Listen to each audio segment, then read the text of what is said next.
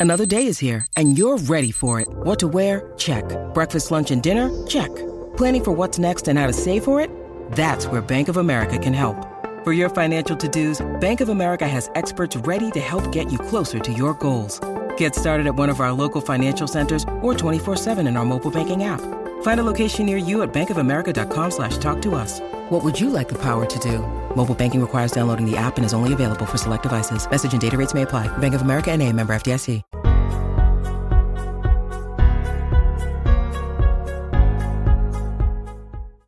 Gamecocks coaching search day 1000. We are low on supplies. I don't know how much longer we're going to last out here in the wilderness. Somebody please send help. In all seriousness, it's nowhere close to as long as the last coaching search. Yep. And and actually has gone probably at the pace that the administration not only assumed it would, but pretty much planned for it to. But still, covering it and also for the fans watching it, Chris, I I get it. I, I know everybody is sort of ready to get this thing moving, to get this thing rolling. Um, and I think it could be winding down soon. I think we are at the point where we are, Chris, at least talking about the final stages of the South Carolina coaching search 2020. And that's what we're going to do today on GC Live. Uh, we are live on Facebook, YouTube, and Twitter, or after the fact on all the major podcast platforms. And we are, of course, brought to you by Affordable Medical Equipment. And you can check them out at affordablemedicalusa.com or give them a call, 803 926 1493. They are home of the game day chair. Got a great show lined up for you here today. Shout out to everyone in the chat already. See the comments rolling in. He's Chris. I'm Wes. Also be joined by our third partner in crime, Colin Taylor, who will be here as a regular on the show throughout basketball season. Certainly, Chris, to um, educate you and me on what's going on with the basketball team um, after they are now two games, the men's basketball team now two games into their season with a one and one split over the weekend. Um, Chris, let's dive into the search. Colin will be on in about seven minutes. But okay, so to, to me, there with, with a coaching search, there's sort of the what's going on behind closed doors as far as daily updates, and then there's the what's going on publicly as far as what's new. And let's start with what has gone on publicly because you actually have what I would say is a pretty firm, pretty fair pretty definitive denial from West Virginia head football coach Neal Brown today, who said he is not a candidate at South Carolina. Um, we, we all know that sometimes the way coaches respond, Chris, to rumors isn't, you know, it, it's not even worth the paper that it once would have been printed on a lot of times. But in this case, and I'll uh, I'll I'll read Brown's denial here in a second. But in this case, man, it's about as firm as, as, I think a coach can sort of say it in the way Brown uh, addressed that question. Unless you're Nick Saban, remember? Um, well, yeah. I guess am I just gonna have to say it, guys? I'll not be the next Alabama coach, and he's next Alabama coach. No, no, I'm with you though. Um, that was not a statement that was like carefully worded, quote unquote, or whatever. Um, it, it was just it, it seemed pretty. Hey, I'm not a candidate, and you're right. Sometimes, man, these things, for whatever reason, coaches will say something and, and it's not exactly the right depiction, or sometimes you see the cleverly worded statements or the cleverly worded. I'm, I'm just focused on whoever, you know, whoever the next game is, or I'm not worried about that. I'm worried about this team. His was a lot stronger and that's it's really not a surprise because um, we've spent parts of the past few days trying to figure out. We knew Neal Brown. I think you could say was a candidate, right? Like in some regard. And we're trying to figure out how strong was that, you know? And now that we've gotten to this point, we we sort of it seems like we have our answer a little bit more with him issuing this public denial. Things have been pretty mum up in West Virginia up until now. He hasn't had a chance to be asked about it. Um, checking with some people up there, checking with some people around here. It's been sort of quiet as to how interested is he. I feel like there's at least the appearance of some mutual interest. Um, but now we have, it feels like a little bit more of a firm grip on is he going to be a guy that's going to be um, a player down the stretch of this search? And it doesn't really seem like that's the case. And that's sort of, I think, the way that we were thinking. You know, we talked earlier today on the phone for quite a while. You know, even even before he came out with this public uh, denial. Yeah, Chris. So, and I, I'm not I'm not hating on the way any other coach handles these things because it's always an awkward question because you don't want to present doubt towards your current team or your current employer, you know, for being honest. But you also, I mean, it's worked out for Saban, obviously. Um, it, it's a funny thing to look back on, but it, it's not like it's affected his career that he he lied and then popped up, you know, at, at Alabama. He clearly recovered from that. yeah. Yeah. But um and I'm not one of these guys who put coaches on a on a pedestal like, you know, some fans think their, you know, ev- their coach does everything the right way and their coach is a great man and their coach does this, but that other coach isn't, you know. But from what you do hear, it seems like of Neal Brown around uh, the coaching community, he is, I believe, generally considered to be a, a good dude and um, you know a, a, good man. So I, I think you, I combine that with the fact. I mean, dude, even even Satterfield, whose statement was basically, in short, um, I have not pursued or sought out any other offers, which clearly leaves an entire world of, well, somebody else could be pursuing me. Yeah. Versus the other side of here's Brown's statement. I'll make it real. I'm not a candidate there. I really don't go about addressing every rumor that's out there. I think you spin yourself in a web because I don't think there's any way you can keep up. It's pretty simple. I'm not a candidate there. That, to me, that's that's now, now you you didn't walk yourself into a soundbite soundbite of "I'm not leaving" or "I will never leave here" or anything like that. But as far as denials go, fairly definitive. Um, I, I think that puts Neal Brown. We never say never in this business, but I think that sort of kind of confirms and slides him down into the fairly improbable list um, as far as who South Carolina's next head coach will be. I don't think it's any secret at this point that Shane Beamer remains the odds on favorite to be South Carolina's head football coach. And I, I do, generally, if it's one of those things, man, if it if it looks like a duck, walks like a duck, blah blah blah blah, then it, it is a duck. So there's too many signs that have pointed towards Shane Beamer um, for it not to more than likely, at least for us to be able to say he is the favorite. Yeah, I mean, and it's it's sort of been that way for a while, and then we we knew that the process wouldn't be rushed in the regard of South Carolina had sort of a pool of candidates that can that candidate list was going to evolve. It was going to eventually shrink, which it has already, and then interviews would be conducted. The process would be finished out at some point, and then once you have your guy, whenever that may be, you announce it and you get it started, right? And so um, the timelines could diff- differ. And you wrote about this in your piece that you just released, Wes. We'll tease that a little bit about these timelines and how it could be affected by you know certain candidates. But that's always been sort of the plan. And so what we have seen is Shane Beamer once he sort of ascended in this coaching search, which by the time Will Muschamp was dismissed on that Sunday, we put out some initial coaching information that we've heard. One of the pieces was, you know, Shane Beamer is going to have a legitimate shot at this job. And really, that's been continuing. He's continued to rise to the position that he's in now.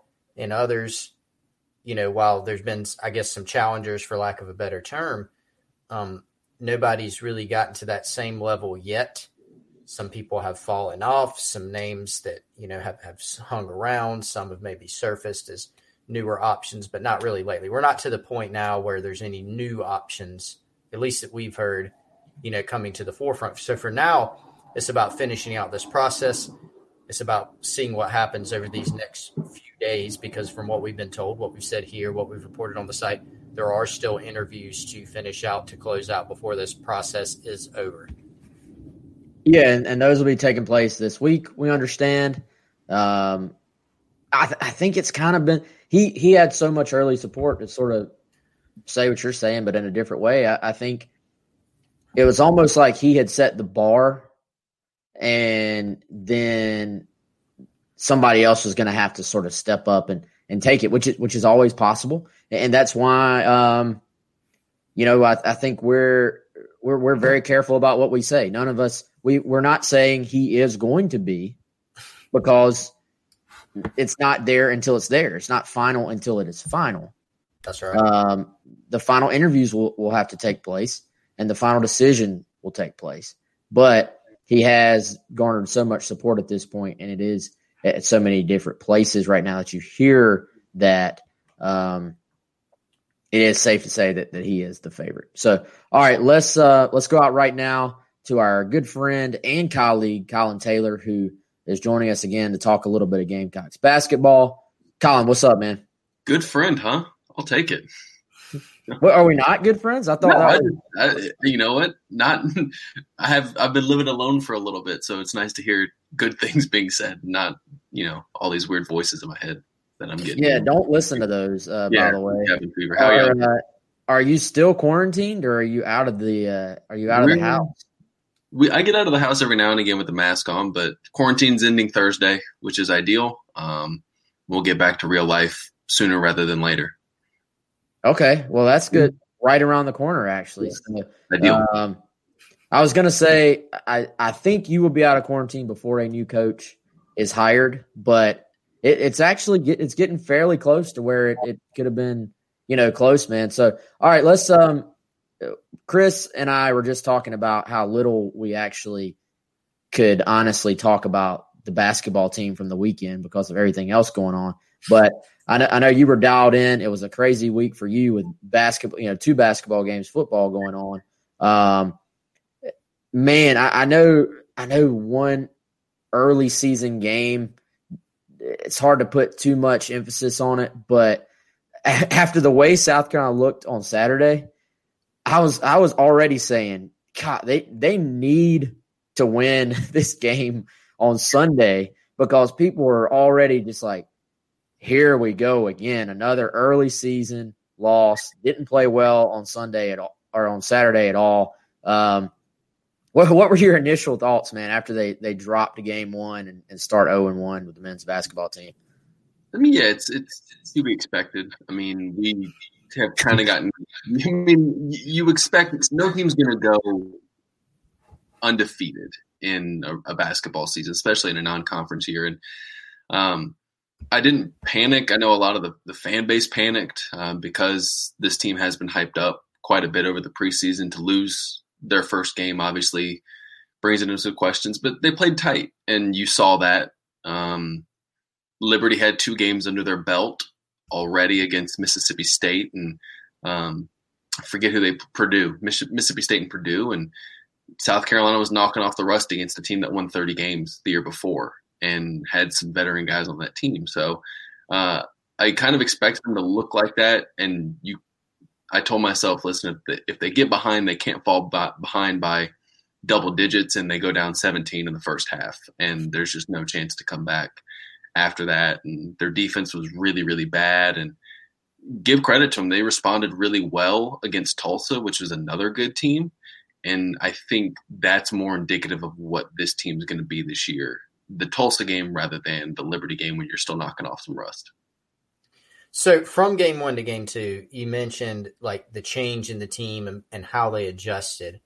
what were the biggest adjustments? And to put a tougher question on you, you, you mentioned Tulsa is probably more indicative of this team. Is that what you expect? Do you expect more of a game one against Liberty or a game two against Tulsa, and, and why? And what were the biggest differences there? Yeah, I think I mean the biggest differences were was the energy level. They play with a big, much a, a better energy level. You got Justin Minaya going. He played more like Justin Minaya. Uh, you got AJ Lawson hitting threes. You, Jermaine Couisnard had a better shooting performance. You got to the rim more than you did against Liberty, and uh, defensively you played a lot better. So those were the biggest issues uh, that I saw kind of remedied. And I think that this is it's more indicative. I think that you're going to see a team that's that understands its roles. You saw that with AJ Lawson, um, especially against Tulsa. You saw that with Jermaine.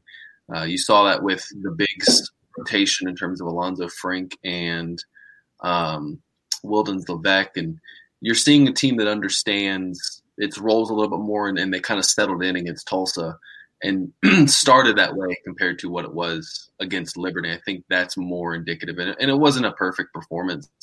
Uh, Keyshawn Bryant did not look good against um, Tulsa, but I think it's it's there's more positives positives than negatives to build on going into Houston.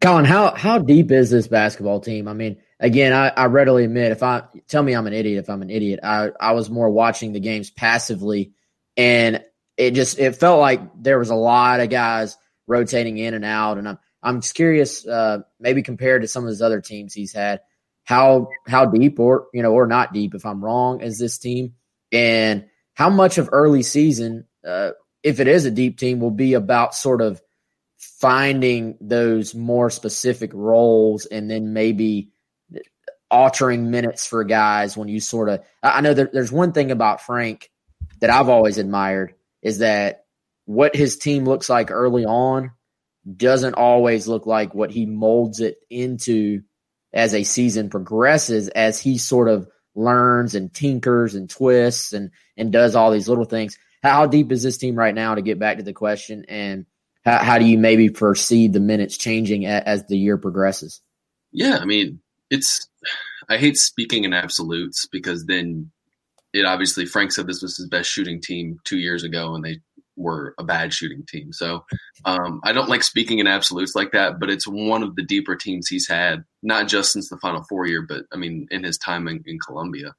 I mean, you have legitimately nine guys that deserve big minutes and are going to get big minutes this year. And uh, I think a lot of the mixing and matching and rotating, especially early on right now, is because they didn't have an exhibition. They didn't have uh, last year they got to scrimmage Illinois behind closed doors, and you didn't get that this year. So you can only do so much in practice because you're going up against yourself. And I think that you're going to see some tinkering through these first few games because you just you don't know. I mean, let's be honest here, you just don't know. I don't know. Frank doesn't know. The staff has a better idea just because they're there every day, but we don't know. Um, and that's something that you're going to see tinkered with. And I think that as things whittle down and you get closer to conference play, you'll see that seven, eight man rotation kind of come to fruition. And um, you'll start to see things kind of narrow down from there. But I mean, they legitimately have eight or nine guys that I think have a legit shot at playing big minutes this year. Before we had you on, or, or before the weekend, last time we had you on here, um, we were talking about some of the you know questions that this team would have to answer. And the main one was the bigs right? You know what are the bigs going to look like? We knew some of the guys but obviously with losing Kotsar that was a big thing. What did we learn anything about the bigs through games one and two that might apply to the rest of this season? They need to be better. Uh, i think frank kind of mentioned that after the tulsa game is they just they need to play better. Uh, they need to just they need to be better overall, better defensively in ball screens.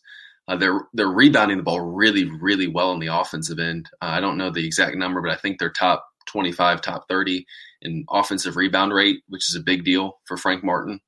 Um, but you, you need to be better in ball screen defense. You need to be better not fouling. Uh, and I've been really really impressed with Wildens Leveque. Um, I think he's really good coming off the bench for South Carolina and a guy that if he can stay out of foul trouble, which is something we've I think since Chris Silva was in his 10 year career at South Carolina, we've been saying. But if he stays out of foul trouble, he has a chance to be just a spark plug, an energy guy, someone that can protect the rim. And uh, you saw that really in that first half against Tulsa. Um, he played a big, big role, and I think he's he's only going to see his role increase if he continues to not foul and and play the way he's been playing. Dude, so a guy that I'm always intrigued by every time he steps on the court because I never quite know what's going to happen. I know it's going to be something exciting. Um, most of the time, good, I guess, but um, Trae Hannibal. So I, I am not. I'm. Do what, Chris? Hannibals. Yeah. Trae Hannibals. Trae Hannibals. Uh, so so Trae Hannibal is a guy that, and I'm not I'm not a basketball ex, expert by any means, but I do know athletes when I see them, and this dude is a freakazoid athlete. He, I, I promise you, if you gave him a month to prepare, he could have helped South Carolina at wide receiver this year um, and been really good at it. I think ball skills. Um, dude can jump out of the gym. Obviously, not the tallest, but is built like a tank. Um, what is it going to take for? I, I, know about Trae Hannibal, the athlete, but what is it going to take for Trae Hannibal, the basketball player, to take that next step? Um, because I still, when I look at him, I know we all get enamored with upside, but when I look at him, I'm like, dude, the upside for this guy is through the freaking roof, in in my opinion. Yeah, and if you think Trae Hannibal at South Carolina was like that, I mean, I watched him play it quite a bit in high school, and it was the, the system was get Trae the ball and spread out and let him go to work. So he, I mean, what he was doing in high school was special. Um, and you saw that a little bit last year, but the big thing with Trae is just slowing down. Uh, when he gets in there, he's so sped up and so wants to do everything that he wants to hit this 10 point jump shot that he thinks he can hit or hit, you know, uh, that this slam dunk is going to get him 10 points or 15 points to plus the lead. And it's getting him to play in the scheme, and he's getting better at that. Uh, but you, old habits die hard. And when he was in high school, it was very, you know, hero ball, get, like I said, get Trae the ball and, and go to work. And he's having to learn how to play in a system, play with pace, and he'll get better at that. Once things kind of settle down and you get into the, the flow of a season, you'll see a little bit more of that. I mean, Frank Martin's been pretty complimentary of him heading into the season. And um, once he starts to kind of understand the pace he needs to play with and how and, and what the coaches are asking him to do this season, uh, you'll see a, a, vastly improved Trae Hannibal. Colin, my last one for you on the, on the hoops team, man, would be this. Um, you know, Seventh Woods. Got to ask about him. You know, early impressions because a lot of anticipation with him. You know, stepping on the court, getting his first action. You know, what what did we learn about Seventh Woods? he's still a work in progress. I mean, I think you you know that. I mean, he had a I think Frank Martin said he had a knee injury, tweaked it against Tulsa. Um, could have gone back in, but they were running some offense that they ran the majority of last year uh, and hadn't installed it, and so he wanted to put guys in that played last year because Seventh was obviously on scout team.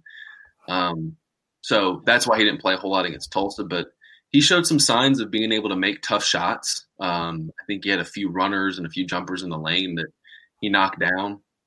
Uh, I think that was pretty good to see from him. And he still turns the ball over a little bit too much. The entire team did uh, this weekend, but he plays with some pace. He gives you what you need from a playmaking standpoint uh, at the point guard spot. And if he can continue to build and, and obviously stay stay healthy, um, then he has a chance to really help this team. And I mean, from what I saw, if if someone falters and they want to move someone from that starting five to the bench, he's a leading candidate to take over a starting five spot if they really, really want him to because of just his skill set. And I mean, he might not be the best at anything on the team in terms of just skill, but he's good at just about everything too. He's kind of a jack of all trades and uh, kind of gives South Carolina a pretty well rounded player if you really sit back and look at it. Colin, uh, I believe the next matchup is against top 10 Houston. Ooh. Yep. Saturday. Um, yeah, they they currently are number ten. So um, a- another reason why it was so big for them to win Sunday is that you could have been staring at at zero oh and three, but it it would be just like this program. I feel like to to drop that first game and then turn around and and go play really well or even beat Houston. So I, I don't know if you've really had a chance to dive into Houston at all. So take it however you want. But what what does maybe this Gamecock team need to be focused on the next couple of games as the season starts to get into an actual flow and, and stuff like that? I mean, you got to be, especially for Houston, you got to be on every P and every Q possible defensively. I mean, they're a top 15 team right now in terms of offensive efficiency. They're 3 and 0. They dismantled a really good Texas Tech team over the weekend. Um, they're quick. I mean, it's just a, a, very athletic group, a group that knows how to play together offensively. I mean, they're Houston's really, really good. Um, they're better than they were last year, and um, I, I, thought they were ranked low to begin with, coming into 17 in the original AP poll, and I think they're more where they need to be right now in terms of being 10th. Um, so you need to be really good offensively. Um, if South Carolina wins this game, it's going to look a lot like what it did last year at Virginia, beating a top 10 team. Um, but they're going to have to, I mean, they're going to have to bring their A game and they're going to need some guys to step up. And Houston's really good. And the thing about South Carolina is, oddly enough, they have three wins over AP top 10 teams the last three seasons. Uh, they were 2 and 0 against them last year. So there's some precedent to going on the road and beating a top 10 team, but I mean, it's going to take a very, very good game from South Carolina to do it. Colin, I know we, we got to let you get out of here, but uh, real quick, uh, Bobo talking today, it seems like the, the actual football season is a bit of an afterthought at this point compared to everything else. But um, y- the guys that are sort of stayed have stayed and fought it off or, or fought it out, I should say. Um, I've been impressed at least with the effort for, from this team. But what what were your takeaways um, just from from Bobo speaking today and sort of going into this final game of what has been such a very weird year? Yeah, um, they're a math mash unit right now um, at about every position on both sides of the ball, and they've kind of rallied around the the we're all we got, we all we're all we need kind of mentality here, and I think that that comes across every time Bobo speaks, every time Luke Doty speaks, or whoever they they put up there on the podium, um, and give give Mike Bobo a lot of credit for holding this team together. Agreed.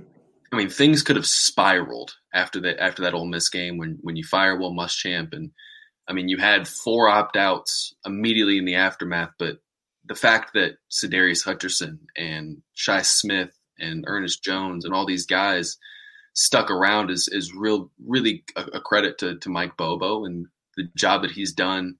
I mean, you can argue coaching acumen all you want to with these guys, but the fact is, and they've dealt with a lot of injuries, but they've kept this team together, and, and these guys are these guys give a damn. I mean, for lack of a better word, um, and you're seeing that, and whether that translates to a win on Saturday night, who knows? But um, they're going to go down swinging if they lose, and I think that's a testament to the job Mike Bobo's done. No doubt, I will uh, one thousand percent agree. Bobo, um, he's not going to be the, the next head coach, obviously here, but um, very impressive to me the way he's changed the message too. I, I, think and given a different vibe in that building, which uh, frankly I, I, think was needed. So good stuff as always, Colin. We'll let you get back to it, man. But we appreciate it. We'll talk to you soon. Okay. Awesome. Appreciate it, guys. Yep. See you, Colin. Good see stuff. You, uh, check out Colin Taylor, of course, on GamecockCentral.com along with us. Um, let, us keep it right there for a second, I guess, Chris, and then we'll go into some other things. Um, actually, let me answer a couple of quick questions because Kyle asked, "Is uh, Kelvin Sampson still the coach at Houston?" Yes, he is. Um, and man, dude, Colin is, is well researched. I didn't know if I was going to put him on the spot asking about Houston um, when the game is not until Saturday, but he already had a like a pretty in depth scouting report of those guys. Sounds like a tough, a really tough matchup for Carolina, but we'll see where that goes. So, press conference today, Bobo talking about the upcoming game, the finale. The the only I would say the most interesting or most newsworthy thing from this dude is that that's the most positive injury report specific to Shi Smith that we've heard in, in some time. Basically, this is day three uh, as far as the concussion protocol. I, I actually looked it up, man. So if you go on the NCAA's website, they, they've got a very detailed um, concussion protocol document and um, non contact practice is the third to last step uh, towards a, a, uh, a return to play, which there's a step to step process. I'm assuming that means they have to return to that step without any symptoms, and so that that's the that's the sort of third to last or sort of second to last because the last step is actually return to full on play. So you have returned to non contact practice. If that goes well, then you're allowed a return to full practice. And then after that step, you're allowed a full on return to actual in game play. Uh, I was thinking we may have actually just seen the last of, of Shi Smith the way things went last week. It sounds like the door is fairly open uh-huh. to to Shi Smith possibly being able to play Saturday against Kentucky. That would be huge for, for a lot of reasons. You know, I mean, obviously, when you're looking at this game, which is despite how much of a mash unit this team is, you still look at this game and feel like South Carolina is going to have a chance, you know, to to go win with Kentucky struggles on offense. Defensively, they can still be quite salty. So you're going to have to find some points, but you feel like maybe, maybe you can find a way. And certainly having Shi Smith would be significant for that. And then for him to go get, you know, there another opportunity to go play in what could be his final game at South Carolina for a guy that's had a really good career and a really big season and as Colin said, man, stuck around and has, and has played his heart out, um, it, it, would be fantastic. So hopefully, uh, for all parties involved, he can get back on the field. But the priority, of course, is going to be, you know, just making sure that he's healthy with no long term, you know, ramifications.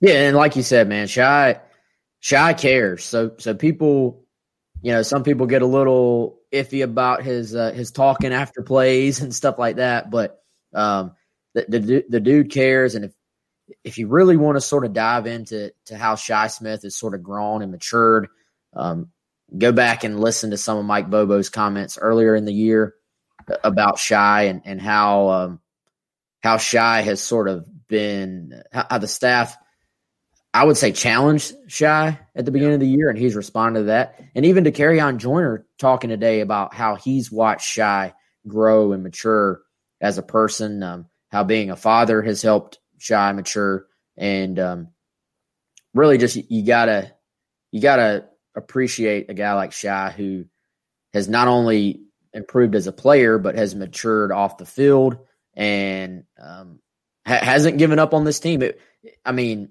it would be very easy with an injury to just be like, you know, that, that's probably pretty much it for for me. But he has has not done that um, so far. So it would be great to see him get to go compete one more time. Um, not as good a news as far as Ernest Jones. I think when when Bobo talked on Sunday, it appeared that it might be headed this direction, but um, Bobo saying today that that Ernest is out, and that that's obviously a, a huge blow for for a defense that couldn't um, couldn't really afford many uh, many other injuries, but that that's sort of just where they are, man. Yeah, I mean Ernest Jones, JJ Enagbare. I mean, we were told heading into last week that Tonka Hemingway was questionable, and I think he played 23 snaps, you know, in, in that game against Georgia. Basically, almost everybody's banged up. If they're not injured, they're probably banged up from a long season, a difficult season, playing too many snaps. Um, you know, so between the injuries, the opt outs, any potential, you know, COVID stuff, which we haven't heard of any additional issues there, they're going to be low on numbers again. And so um, they're not playing Georgia. They're playing a Kentucky team that's scuffled a little bit offensively, but um, it still, you know, can put up points, particularly against the South Carolina defense. It's going to be really undermanned. So, um, you know, you're right. Didn't didn't sound as good on the injury front for Ernest Jones, but we'll see what it holds on Saturday and, and throughout the week. I'm sure Bobo will update things again, you know, on Thursday as to, you know, the status of the defense, Shi Smith, you know, and a bunch of other guys on the defense that have been missing or have been, you know, missing some time because of injury. Yep. So that, that'll be interesting to see who can, who can come back. Uh, the, the other sort of I guess it's the I don't want to say it's the biggest storyline right now, but in a season where there's not there's not a whole lot else to play for. Um, Kevin Harris and, and his sort of search for a thousand yards um, really is maybe the big storyline going into this final game, Chris. On top of what I think is the other storyline is just can can you find another win for this group of guys that has continued to bust their tails?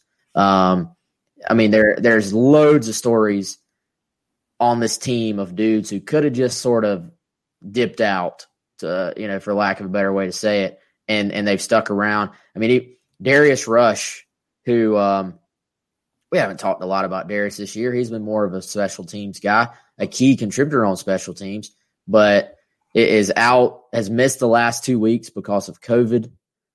He's going to be back this week has delayed um, surgery on an injury just so he can come back and play mostly special teams. Now, I, I, actually think Darius will have a chance with all the injuries in the secondary to, to get on the field potentially for the first time, uh, first real time at, at cornerback. But um, as much as as much was made about some of the opt outs, it's worth sort of looking at um, and appreciating some of the guys that, that have stuck and, and stuck it out the whole way through. Yeah, no doubt. I mean, Darius and th- there's a bunch of others that you know fall into similar categories, but Darius has been, I mean, accepted his role, and unfortunately, you know, last week we thought, you know, was was right in line to go see the field at corner for the first, you know, extended action or the first, you know, big action of his career, and then unfortunately he he was out.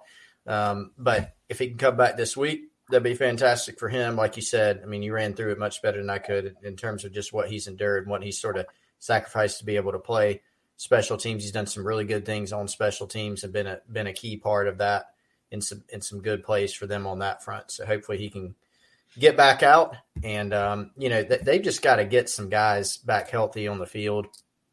Try to get make one last run at it and you know although they're not playing for like you said, they're not playing for anything significant in terms of some trophy or win or you know big rivalry game, but it's really it's a pride type of thing, and so um, it would probably mean a lot to these guys and to the coaches who are on staff, you know, to be able to go out and do that in the last game.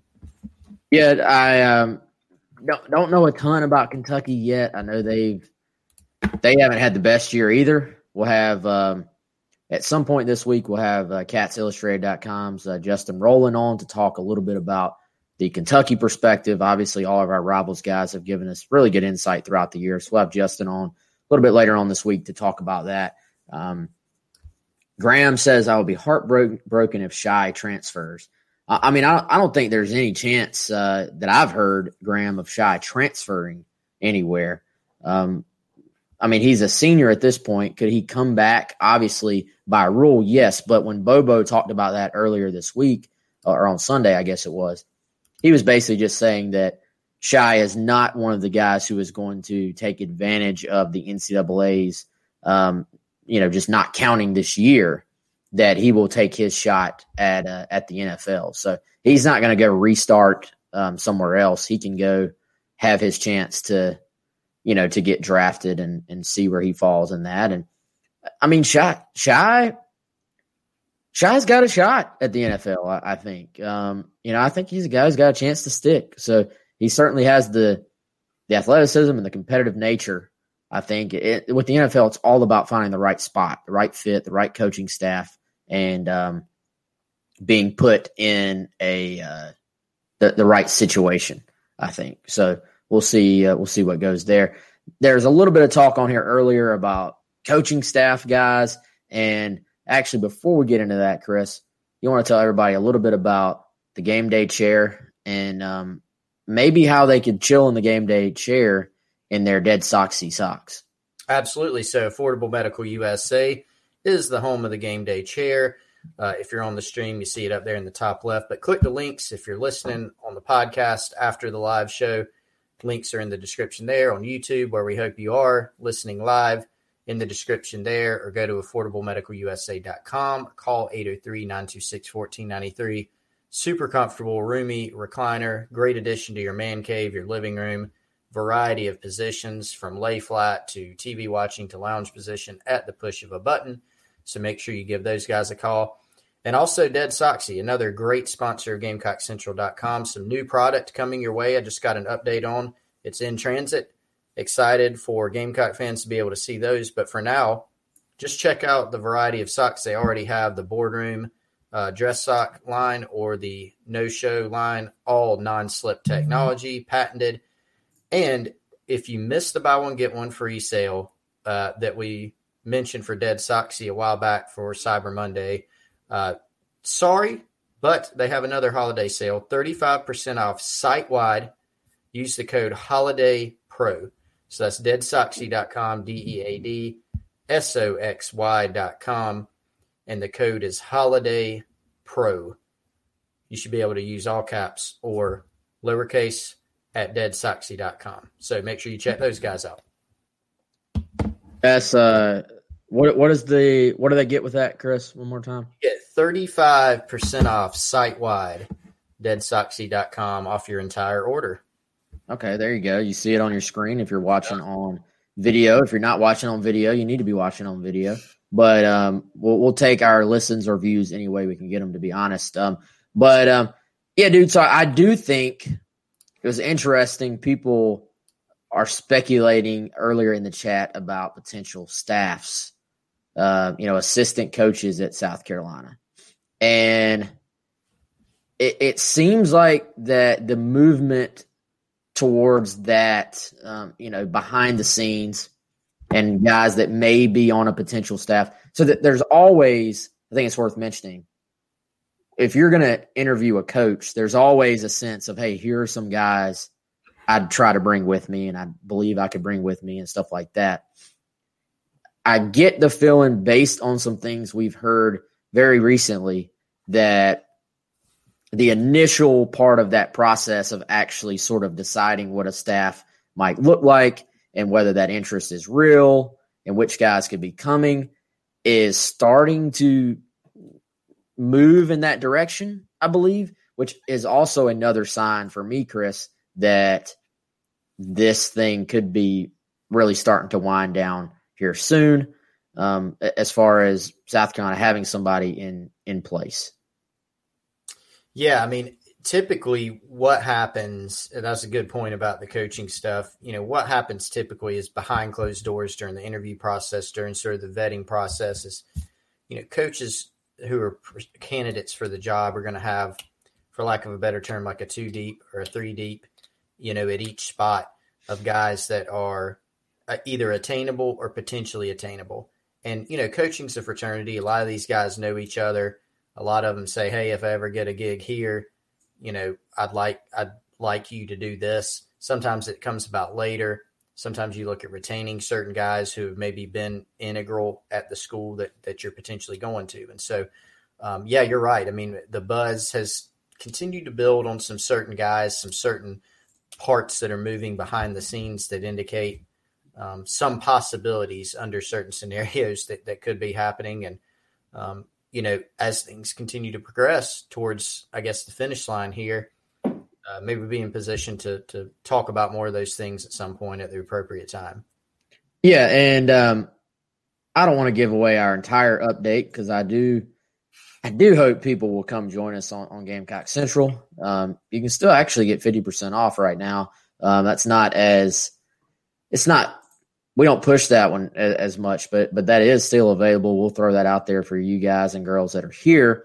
If you're not a subscriber, first year you can get on there um, for half off with the code Gamecocks. But I think as far as the timing, um, if it ends up being Shane Beamer, then it is to me very realistic that South Carolina can um, have this hire done by you know by early next week. I think if it ends up being um, which I don't think it will be personally. But if for some reason it ended up being one of these sitting head coaches, then um, you know that probably pushes the table back, right? I mean, so many of these the sitting head coaches have games, uh, you know, just regular season games or uh, in some cases, championships that are uh, still to be played. Yeah, I mean that's something you've got you've got to think about and, and consider as part of the process. You know, the most important thing for South Carolina is no doubt to find the best coach. But once you find the best coach, move on it. And, and I think all indications are that's the plan, right? But um, you know, got to find the best guy. But something you do have to bear in mind, just as a part of the process in vetting these candidates and having these conversations, is you know the timeline that you're up against. You're looking at a recruiting class right now that was, and we've covered some of this. You know, it's already ranked in the 40s, but there's some good players in it. A lot of those guys you've lost. You know, uh, there have been several either flips or just decommitments from the class on some guys that you're probably counting on to come in and help or at least be good players in the program. Now you're without those guys and maybe not great chances to get several of them back. And so you're up against it from a timeline standpoint. We talked about this yesterday. For example, Will Muschamp's first class, the 2016 class, he gets to South Carolina in December of 2015, and you basically got two months to put together a class. That's already a rush. But there was not an early signing period on December 16th. There is now. And so one thing that you do, do have to know is if you go past that, then the early signing period is done college coaches are definitely going to push to get as many guys that they actually want in their class to sign in December because they're then they're signed, sealed, delivered. You don't have to worry about it anymore. Um, then you can use the rest of the time to keep recruiting any guys who wait or go try to pick some guys off late. So South Carolina is going to have to try to pick off guys before both of those periods, um, if possible, if you have the early signing period. Certain situations, you may have a few days to be able to work on stuff like that all your recruiting's virtual. You got to worry about stabilizing your own program, your roster, hiring a staff. So it is a fact that the sooner you can do those things, the better. But you have to balance that with getting the best coach as well. If you can do both of those things, then that's fantastic. Yep, no doubt. Um, all right, y'all. I think that's going to about do it for today's show. Um, we're right at right around the 50 minute mark here, and um, I know we got some other stuff we got to get back to as far as content on the site and uh, want to keep hammering away at this coaching search. But um, if y'all have any questions, uh, put them in your pocket. We'll be back on tomorrow at 2 o'clock. We'll also have Justin Rowland from catsillustrated.com. He'll be on to tell you a, uh, a good bit about the uh, this Kentucky team and what we need to know about them. I wonder, Chris, when the last time South Carolina was a double digit dog to Kentucky. Mm, because I frankly did not, even with with as bad as things have been for South Carolina, and as much as as many injuries as they've as they've had, I didn't really anticipate it being uh, this big of a line for for this game. Yeah. So that that's that surprised me. That shocked me. But we'll see. Obviously, there's a reason for that. Another another game where South Carolina is the underdog. We'll see if they can uh, keep it keep it tight and uh, and figure it out. But all right, there's plenty of week left to talk about all that. We're gonna get back to work. Appreciate everybody in the chat, everybody that's watched, everybody that's listened. Uh, check out our sponsors, please. They help make the show possible. AffordableMedicalUSA.com, DeadSoxy.com. Get a great deal from them. And again, if we got any business owners on there who um, want to have your show mentioned here, uh, want to have your business mentioned here on the show, I should say, um, you know, hit us up and we can uh, try to make that possible. Uh, for Chris, I'm Wes. Enjoyed it, and we will see you all tomorrow.